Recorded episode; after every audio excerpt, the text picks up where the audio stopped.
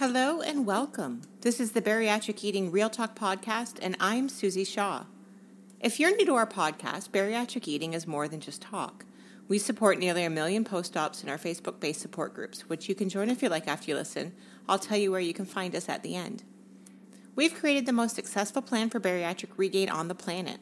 There is not a doctor's program or hospital plan or anyone who has addressed regain and the regain crisis with anywhere near our success rate. Thousands of people have used our inspired diet, along with our help and our support, to take their lives back even when it seemed like things were hopeless. Those who help you in our groups are post ops. We've had regain, so we know how it feels. But we've also lost that regain, and we can help you find your way back into the smaller clothes that are in your closet. We have specific tools for you. We will help you set goals, create food lists. We have meals for you to eat, and we even have our own products. So we go beyond just ideas to help you in real time with real tools. Our support is made up of people who are just like me, and collectively, we've spent the past 20 years helping post ops lose regain and learn to change their habits so that the weight stays off for good. And Whether we want to admit it or not, during our journey through life after weight loss surgery, something bad is going to happen. And if not bad, something stressful. Maybe not directly to you, but something in the world is going to cause some sort of emotional response. And honestly, if you've had weight loss surgery, it's more. In our Facebook groups for the last couple decades, we've seen firsthand the incredible number of people who have gained during a stressful time hey, I'm one of them. Um, I had an abusive marriage. Uh, we moved away from family and friends. That's just part of my regain story. It's a big one, but I know that I'm not alone in that. Everything from a sick parent, divorce, issues with children, relationship issues, all of those things can impact our thoughts and our feelings. World events can also do so. And frankly, you've had you'd have to be living under a rock right now to not have had some sort of stress since January 1st. This has been a really rough six months for a lot of people. Our last few episodes talked at length about how our habits play into our success and they can make us or break us in the journey. But today I want to speak directly about emotional eating. And I want to break it down um, into something important about emotional eating because it's something a lot of us are prone to do. But when we do it over and over and over again, it can undo our progress. Also, it's a really common excuse a lot of people have for falling off plan or for regaining. And now, a minute ago, I just went over a couple life events that are very well known for triggering emotional eating. But there's another side to emotional eating that I want to touch on too, and that's the happy side. There's a tendency for most of us to celebrate with foods. Think about special occasions that have happened in your life. You get a promotion at work. How do you celebrate? Maybe dinner and drinks with coworkers or your family. How many of you wouldn't consider it a wedding reception without cake and punch? Have you ever been to a birthday party where there wasn't something to eat? And there's nothing wrong with any of that. That's where our habits come into play and where we need to recognize that the event is the purpose. The celebration itself is the fun. That's the reward. It's not the cake on the table or the bowl of chips. That's just sort of the icing. And the pun is, pun is intended on that one. But one off events like birthday parties or even a wedding shouldn't derail your progress. It's one meal, one moment, one hour sometimes. And on our website, we have tons of party recipes, cocktail recipes. We've even got cakes and cheesecakes, all kinds of things so you can celebrate with where you won't have to reintroduce foods that you've worked hard to get out of your life. We all know how hard it is to break up with sugar. Don't let the holidays backtrack your progress with that because you want to eat a cookie. We also have articles with tips on what to do to handle those events, and specifically food pushers. But I want to keep in mind that sometimes it's not as easy as planning for a meal or a party. What happens when you and your family take that first vacation after a few years of struggling with money? Do you celebrate by tossing all of your goals out the window and heading for the buffet for dinner? And then you make a second trip for dessert and just one more taste of that one thing that was so good while you're on your long anticipated vacation? There's often a huge drive within ourselves to reward ourselves with food, and often it happens before we actually realize it's happening. So let's dig a little bit deeper and talk about emotional eating as a cycle.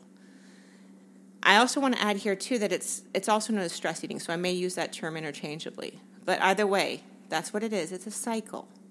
It starts with something that upsets you or something that excites you. You feel an overwhelming urge to eat. And when people talk about this urge, it's almost as if it's like a compulsion. You can't resist it. You're simply driven to replacing the stress by focusing on food. Now, it's a little bit different when the, the uh, event is happy or the stress comes from kind of a good thing. Like, think of celebration foods like cakes and parties and stuff like that. But it's hard to walk into a birthday party and not want to join in when they cut the cake. We feel that same compulsion to participate and to take part in the community, what the community around us is doing. So when people tell their stories of where they fell off track in our support groups, after after it's happened, they say things like, I had to have some cake. Or I told myself I'd get back on track the next day, but now it's three days later and I haven't gotten back on track yet. And it's almost as if the rest of the day after the party, after the event, wasn't an opportunity to get back on track, just to treat it as a one off event. We use these events as an excuse because we don't know how to cope with that emotional response we have, and it does trigger a cycle. Now, the next stage in that cycle after we're triggered to eat is um, we give in for good emotions, bad emotions, for stress, for whatever. We, we give in and eat more than we know we should. The food tastes great and you're having a good time, or you're forgetting what you're worried about. But the stage here is where you eat beyond hunger because hunger wasn't even the pic- in the picture. You're eating to fill a void. And it wasn't one in your stomach, so there's nothing really to stop you other than your own choices, of course. But no matter what, once that eating is over, that's when that next stage hits us. And this is true whether you're eating as a result of a negative or positive event. Maybe it doesn't happen immediately, but it does happen pretty quick usually for most of us. And you know what I'm already going to say it is, right? It's that guilt. You feel guilt and you feel like you were just powerless to either the celebration, I mean, you deserved it, right? It looked so good. Everybody else was having some. Or you feel guilt because you felt powerless to the urge to stress eat. Or you suddenly realize that you ate so much on your vacation that your, pa- your pants wouldn't button on that last day. And then you start beating up yourself up. You wish you had more motivation, more discipline, more control. You wonder why so many others have willpower and why you don't. Why is it so hard for you? The thing is, emotional hunger that comes from stress and even from happiness, it can't be filled with food. When we eat in the moment, it's because something other than hunger caused you to think about eating, and you followed through on that instinct without thinking twice. But when the eating is over, the situation, the emotions, the problem, it's all still there. And now you've put a layer of guilt on top of it. That's not cool. We've all been there. So, how do you combat that? You have to understand the difference between emotional hunger and actual hunger.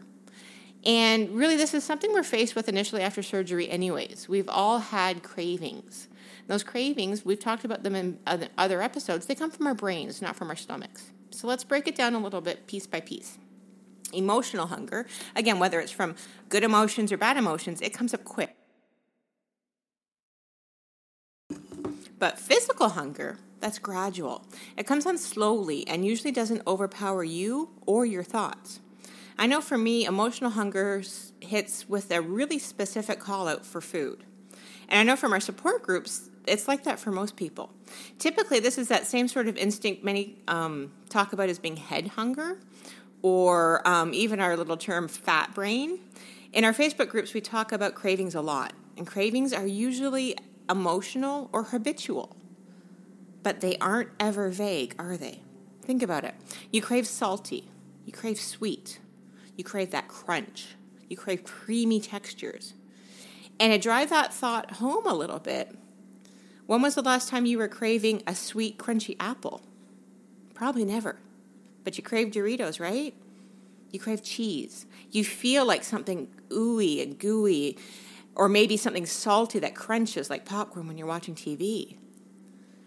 And while you may want something specific when you're physically hungry, we'll often eat anything if we're really hungry and it's in front of us. That's where that old tidbit of diet advice goes that we've all heard. If you're honestly hungry, you'll eat cold green beans out of a can. Because if you're ready for a snack and actually hungry, plain strawberries in a dish will fit the bill perfectly, and they won't need Cool Whip and mini dark chocolate chips on top.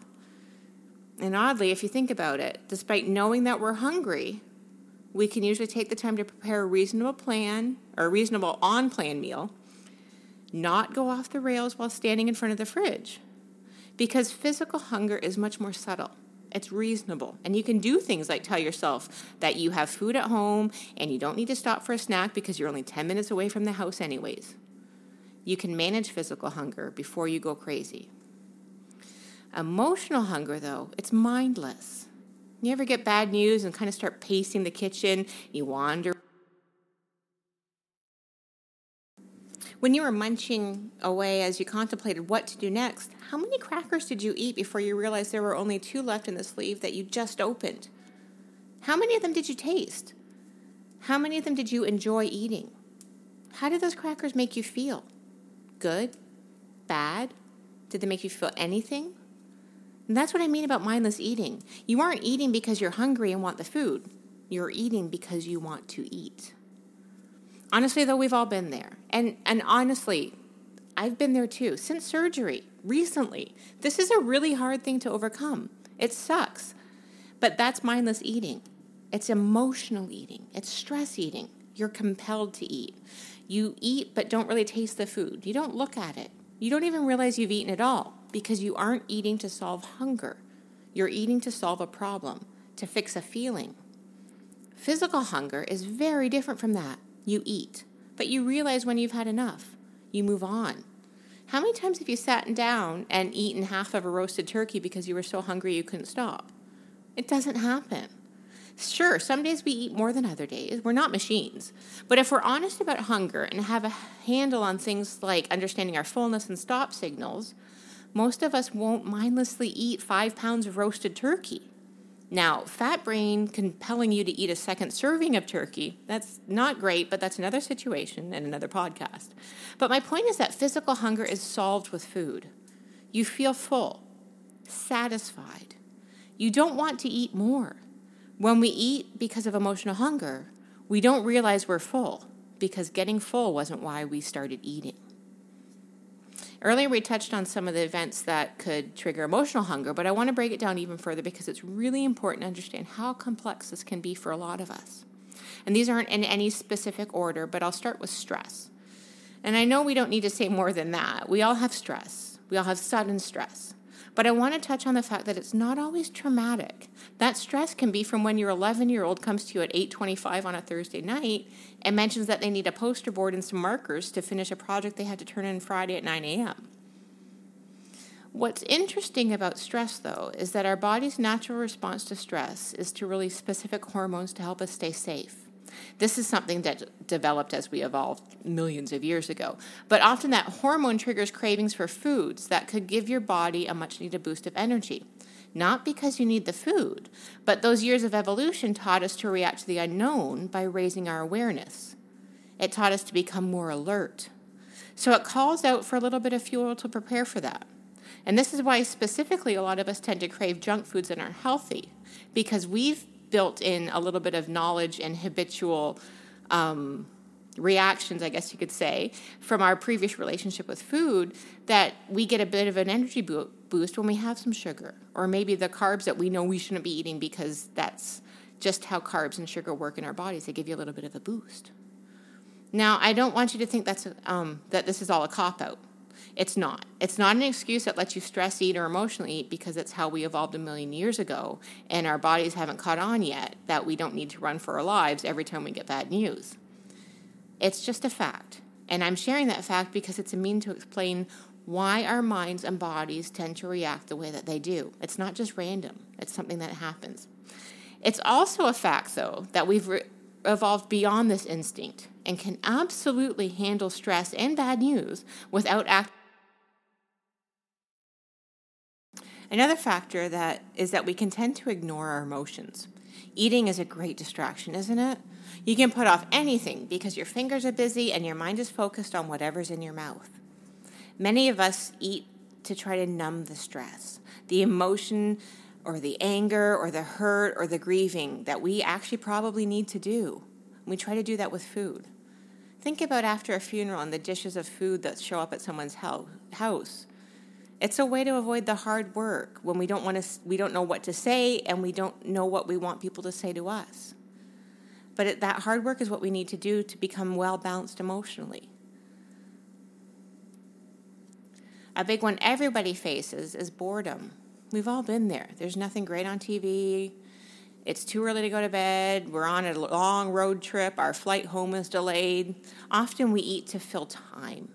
And while this isn't usually as disastrous as eating from stress or other emotions, it does strengthen habits that we may have worked hard to start breaking. And typically, boredom eating usually goes hand in hand with mindless eating. And once again, because you're not eating to eat your to fill your hunger. You're eating to kill time with food, so you're not paying attention to the food. Another thing people don't really consider with emotional and stress eating is our past. Think about your childhood and your early adult years. Did you get rewarded for not crying when you got a shot at the doctor's with some candy? Did you go out for pizza when you got a great report card? Did your parents work and was it up to you to get your own snack or maybe even make dinner when you got home from school? Do you have happy memories of sitting in a baseball game with your grandpa and now you can't fathom watching a baseball game without a couple of hot dogs? Did you ever get through a breakup while eating ice cream and talking to your friends? These things often carry over into our adult lives, and then we often put them into practice with our own children and our spouses and our, and our families. But my point here is that while we often don't carry sad and emotional food based traditions with us throughout life. Nostalgia is a lot of the reason why some people eat when they're feeling happy or sad. We cherish memories, we cherish recipes, not because of the food, but because of our memory of what happened around that food event. So, with nostalgia in mind comes socializing. And here I'm talking about getting together for holidays, parties, celebrations, weddings, even a happy hour with coworkers. Whatever you do that's that's there to relieve stress, to celebrate, relax, or all of those things in one. But if I'm being honest, for people like us who've had weight loss surgery, it's a real double-edged sword. We often overindulge not out of hunger, but because Aunt Edna's banana pudding is so good, or because those wings look fantastic and everyone else is eating them. How many times have you gone out to dinner and looked at the menu and ordered not what you wanted to eat, but what you knew would be the biggest, the most food? Things like that.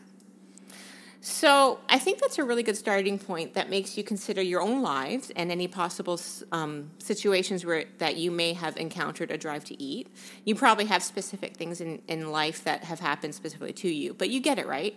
There's a ton of complexity to emotional eating or stress eating or reward eating or whatever you want to call it. But we do have some things that you can do about it. And I know you know this is coming because I say it a lot, but it's true you are going to have to do some hard work.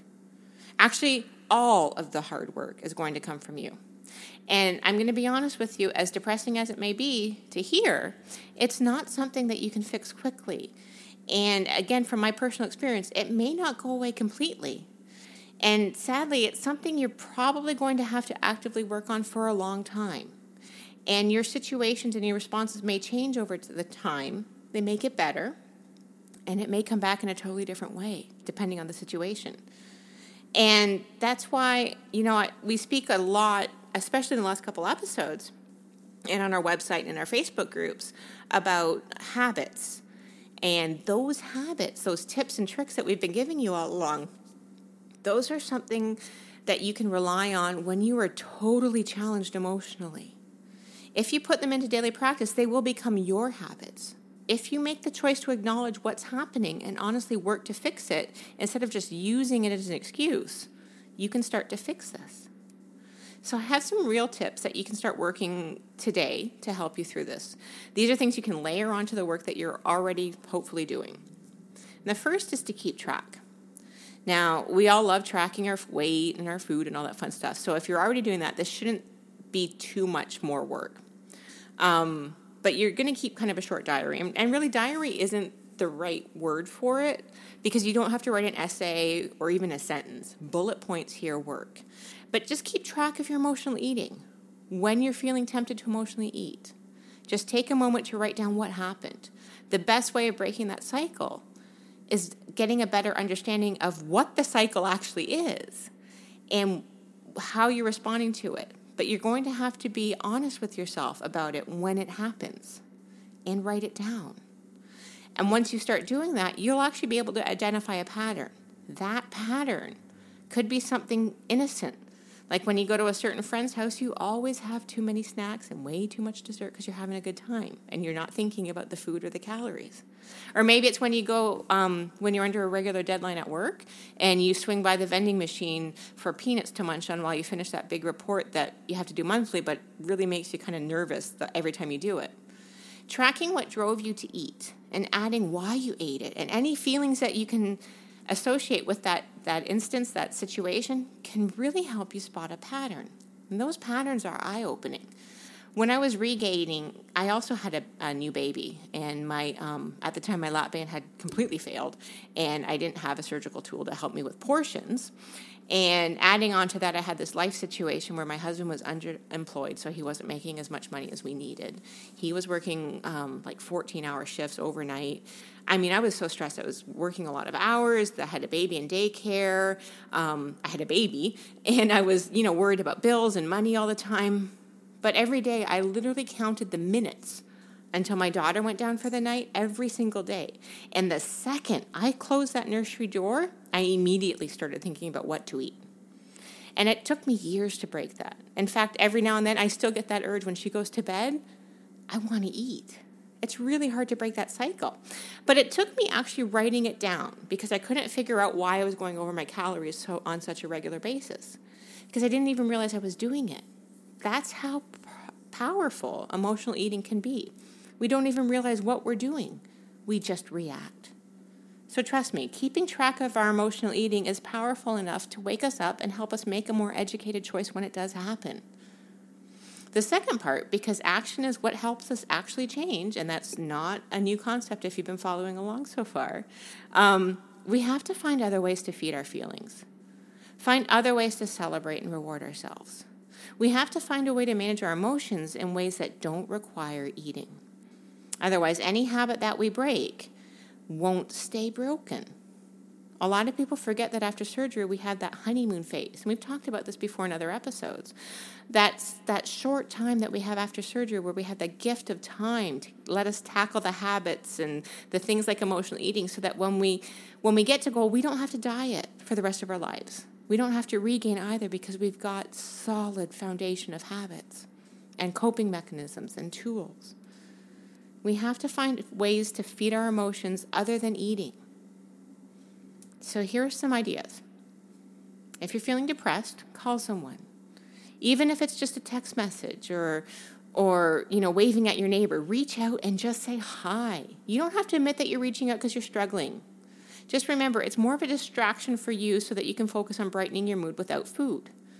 Think about it for a hot second right now. I bet there's someone in your life that you need to catch up with. We all have that person, but we never really seem to call them, do we?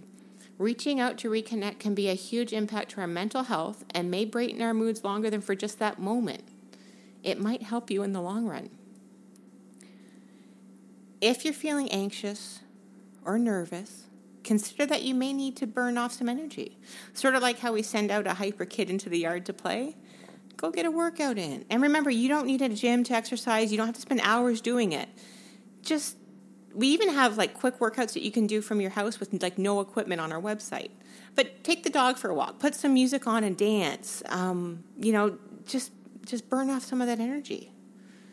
If you're feeling drained, have a cup of herbal tea and maybe think about hitting the sack a little bit early for a change. Take a hot bath to recharge. Get a blanket and just relax on your couch for a few minutes. But I want to urge you to resist watching TV or looking at your phone we sort of glaze over and forget to relax when we do those things. Just sit, close your eyes, and rest. If you're bored, go read a good book. Go find a new book. Go explore that park you drive by on the way to work every day. Take up a hobby or a craft, clean out your attic. Um, go through your closet, get through, rid of some of those clothes you don't want to wear anymore. But basically, get busy. There's lots to do around the house. And, you know, when the cravings do hit, and they will, take a moment. And I mean literally, take 60 seconds to check in with yourself. We've talked about this in the previous episodes. And, and while support and, and having a buddy and all that fun stuff is great for accountability, we're the ones that motivate ourselves. We're the ones in charge. We make the choice. We can do the hard things. And that's true. A lot of us don't know what to do when these cravings hit, and that's okay. That's what this work is for. And that's especially true for emotional and stress eating. We feel powerless to these cravings, it consumes us, it overpowers our reasoning. When you get that craving, the hunger that comes from your head and your feelings, pick up your phone and set a timer for one minute. Trust that you are strong enough to get through one minute. I want you to tell yourself that when the timer goes off, you can have something to eat if you want it. Tell yourself to wait. You're not telling yourself no, just wait. And then while you wait, check in with yourself. Take some deep breaths. Calm. Really ask yourself how you feel. Ask yourself how the food's going to change the situation. How you'll feel tomorrow if you eat food that you know you don't need. Think about what will change if you do not eat the food. And yeah, I know that seems silly to say out loud, but putting those specific words together will help you focus on your feelings and the situation. You're going to face them and your craving at the same time and it's going to help you identify what's happening. Now, when that timer goes off, and if you actually do still have the desire to eat, eat something. But take the time to sit down. Don't eat in front of the fridge or the pantry. Make a plate of food. Don't eat out of boxes and packages. Respect yourself. Honor yourself by taking the moment to sit down with your food so you can focus on eating without mindlessly eating it. Savor the food. Taste it chew it. Slow down. Take a deep breath in between bites and calm yourself. Don't just gobble because you got bad news. If you're going to eat, make sure you realize that you're eating. Make sure you realize what you're eating. And this may seem counterproductive to everything I've said so far, but understand that the real issue is that you are eating out of emotions. And that mindless eating that happens when we eat out of emotions, that's the problem. We tend to use our emotions as an excuse to overeat because we're not paying attention to the food. We stop listening to our bodies and eat beyond the point of fullness. But if you take the time and do this, not only will you actually probably enjoy the food a little bit more, you probably won't eat as much. You may find yourself even able to avoid that guilt cycle because you slow down and you are actually in control of what you are doing. And I know this is a lot to do. The time thing threw me the first time I tried it too, and it seemed kind of silly and ridiculous. But you have to remember that this isn't a race. You aren't going to be able to fix this overnight. And that's okay. We're not after perfection. We're not looking for immediate change. We're after experiencing the mental and physical aspects of this journey in a way that teaches us something. Because honestly, if we don't learn along the way, we're not going to change long term. It's going to take time. The next action point, and this is a hard one for a lot of people, but you have to learn to accept your feelings, even the negative ones, the bad ones, the ones that make you want to cry. Those are your feelings. And while they aren't fun, they don't need to be pushed away. You're just creating a bigger problem by not addressing that you feel these things. Feeding yourself to forget stress isn't a healthy coping mechanism. It's not even a band aid. You have to learn how to rein in your stress and your feelings so you can respond to it maturely and without people like little Debbie or Ben and Jerry at your side. This is why being mindful of both the desire to eat emotionally and the action of eating when we're feeling these emotions is so important. We have to stay connected to our emotional experience, good or bad. This is where maybe you should also consider a little bit of counseling. If stress eating is something that you find yourself falling victim to on a regular basis, get some help. Get to the root of your emotions. And it's not always something we can do on our own. And speaking again from personal experience, the opinion of a neutral third party can be so enlightening. I've relied heavily on counseling throughout my rocky post op journey for things related to my relationship with food and things not related to food. And while it's been really messy, the progress I've made by just leaning on somebody with a little bit of insight into how the mind works has made a massive impact on my quality of life. And now I want to add one more thing, sort of a reminder that may not occur to everybody. Our mental health is important to how our mood impacts us. And our mental health is directly related to our actual. There are a few things that you can do on a day to day basis that can really help you handle these curveballs that will come your way. And the one I know no one wants to hear, but it's exercise. You don't have to run a 5K every morning or swim hundreds of miles. You don't even have to spend hours in the gym uh, over the course of a week. But a regular brisk walk around the block every day, where you kind of lose your breath a little bit and are actually kind of breaking a sweat, that's going to help you reduce stress and it's going to help you boost energy levels throughout the day. Sleep. We've talked about this before. Sleeping is huge it's a big part of our health. Our body needs to rest and reset and recharge.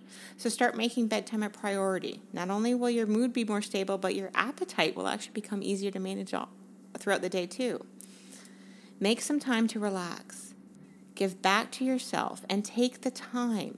And I'm not talking about long hot baths where you shut out the world, but sipping on a cup of coffee on your back porch for 15 minutes before the kids wake up could be the key you need to not yell when someone spills their juice at breakfast. Take some time for you every day, even if it's five minutes. Make it a priority. Work it in every day. If you have to sit in the car and listen to your favorite song, that's your you time. But don't let this be something you don't have time for because we've all learned the hard way that no one will do this for you. You deserve to relax too. Connect with others. Even if it's not socializing at parties, don't underestimate the power of a quick phone call when you're um, a quick phone call to somebody while you're walking at lunch, or a simple hello. If you're feeling lonely, find a way to get out of the house. This especially applies to you if you're off work right now or you're retired. Get out there. Volunteer if you're so inclined. But don't underestimate how important personal connections are to our mental health. Even if you aren't outgoing, just being outside and around people can help you feel less alone. And I know this has been a heavier topic than you may have been expecting today, but emotional and stress eating can trip up even the most meticulous on plan post op. It really can come out of nowhere and truly throw us for a loop. So it's a huge part of our journey to overall weight management and a balanced life. You have to learn how to address it, and we know you can do it. You deserve to not feel powerless to food. You can do this. So, with that, I'm going to close here. And as always, thank you so much for listening. I want to urge you to take my words to heart. Come join us on Facebook. We'll hold your hand and help you through this. We can also always be found on our website, and that's at www.bariatriceating.com. Once you're there, do a keyword search for podcasts. And you'll find all of our episodes listed with actual show notes for each one. And in the show notes for today's episodes, I'm going to link to our Facebook support group so you can find us and join us. Um, a couple party recipes and special occasion desserts that you can use when you're celebrating so that you don't have to turn to foods that you've worked hard to give up. I'm going to link an article about how to deal with social pressure when we're eating or at, at events. Um, I'm also going to link the natural sleep aid that I take. It's formulated specifically for bariatric people so it doesn't leave you all like weird and groggy feeling. We also have a really great article I'm going to put a link for that describes hunger and portion sizes. Um, I'm also going to link our episode that covers hunger and portion sizes. And then finally, I'm going to put up one of our exercise videos that you can do at home with zero equipment. And I want to remind you too, we're not just talk. Over the past 20 years, we've helped more post ops thrive after surgery and keep the weight off. And we want to help you too. So please come check out our website. There's a ton of info that you need right now. And don't forget to review and subscribe to our podcast so you're always updated as soon as episodes are available. And please, if you enjoyed today's episodes, pass it on to someone you may think may also find it helpful. And I will talk to you soon. Thanks.